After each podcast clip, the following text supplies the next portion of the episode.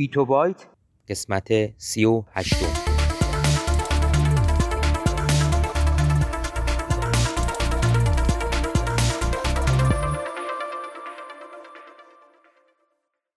صدای ما را از آسمان نمای گنبد مینا در منطقه فرهنگی گردشگری عباس آباد تهران میشنوید.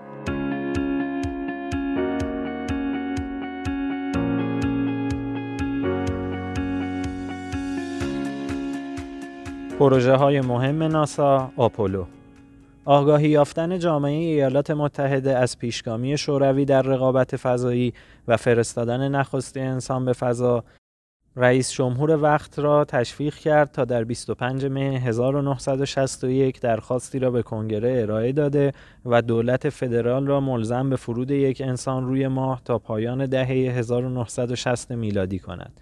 این تلاش ها در نهایت منجر به برنامه فضایی آپولو شد. آپولو یکی از پرهزینه ترین برنامه های علمی تاریخ آمریکاست در دهه 1960 این برنامه بیش از 20 میلیارد دلار هزینه برداشت که با احتساب تورم تقریبا برابر 218 میلیارد دلار امروز است. برای مقایسه هزینه پروژه منحتن با احتساب تورم تقریبا برابر با 27.8 میلیارد دلار است. راکت ساترن وسیله پرتاب پروژه آپولو بود که نسبت به راکت های پیشین اندازه بسیار بزرگتری داشت. فضاپیمای مورد استفاده هم بزرگتر بود و از دو قسمت اصلی سفینه فرماندهی و خدمات آپولو و ماهنشین آپولو تشکیل شده بود. قرار بود ماهنشین روی ماه بماند و سفینه فرماندهی تنها بخشی بود که در نهایت به زمین برمیگشت. در دسامبر 1968 فضانوردان برای اولین بار با آپولو 8 دور ماه سفر کردند. اندکی پیش از آن شوروی یک مأموریت بدون سرنشین دور ماه را انجام داده بود. در دو مأموریت بعد مانورهای پهلوگیری که برای فرود روی ماه مورد نیاز بودند آموزش داده شد و در نهایت آپولو 11 در ژوئیه 1969 روی ماه فرود آمد.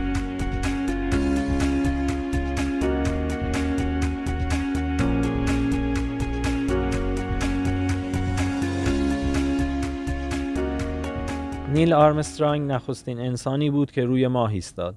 باز آلدرین پس از 19 دقیقه به او پیوست و مایکل کالینز هم در مدار ماه باقی ماند. آپولو 12 نیز مانند آپولو 11 موفقیت آمیز بود و طی آن پیتر کنراد و آلن بین بر ماه گام نهادند. اما آپولو 13 که حامل سه فضانورد بود نتوانست به ماه برسد فضانوردان در شب 13 آوریل در حالی که 322 هزار کیلومتر از زمین فاصله داشتند و در نزدیکی کره ماه بودند فضاپیما به آنها هشدار داد که فشار مخزن هیدروژن کم است. سرانجام فضانوردان وادار شدند که به کره زمین بازگردند. پنج مأموریت بعدی آپولو هم باعث فرود فضانوردان روی ماه شد. که آخرین آنها آپولو 17 بود و در دسامبر 1972 انجام شد. در جریان این شش مأموریت دوازده انسان روی ماه قدم گذاشتند. از آن زمان تا کنون هیچ انسان دیگری روی ماه قدم نگذاشته است. نتیجه این مأموریت ها داده های علمی گسترده و 842 پوند نمونه از ماه بود. آزمایش های انجام شده شامل مکانیک خاک، شهابواره، لرزشناسی، انتقال گرما، آزمایش فاصله سنجی لیزری قمری، میدان مغناطیسی و باد خورشیدی بود.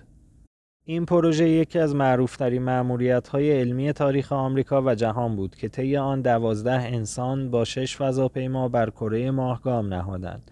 همه فضاپیماهای این پروژه با موشک ساترن 5 از ایستگاه فضایی کندی به فضا پرتاب می شدند.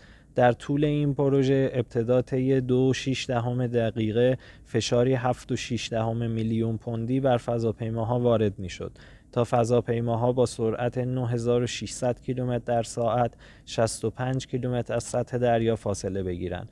هزینه پروژه آپولو در کل 20 میلیارد و 440 میلیون و 600 هزار دلار بود. آپولو سبب پدید آمدن چندین نقطه عطف در پروازهای فضایی دارای سرنشین شد. آپولو تا امروز تنها پروژه ای است که مأموریت دارای سرنشین فراتر از مدار نزدیک زمین انجام داده و انسان را روی جرم آسمانی دیگری فرود آورده است. آپولو 8 نخستین فضاپیمای دارای سرنشین بود که دور جرم آسمانی دیگری حرکت می‌کرد و آپولو 17 هم آخرین راهپیمایی روی ماه و آخرین مأموریت دارای سرنشین فراتر از مدار نزدیک زمین تا امروز است. این برنامه موجب پدید آمدن پیشرفت‌هایی در زمینه‌های مختلف فناوری در حوزه علوم موشک و پروازهای فضایی دارای سرنشین از جمله مخابرات و رایانه ها شد. آپولو آغازگر توجه به بسیاری از حوزه های مهندسی بود و تجهیزات فیزیکی و ماشین های زیادی را بر جا گذاشت. بسیاری از اشیا و دستازه های این برنامه در مکان های متفاوتی در سراسر جهان به نمایش گذاشته شدهاند که از مهمترین این مکان ها می توان موزه ملی فضاپیمای اسمیتسونین را نام برد.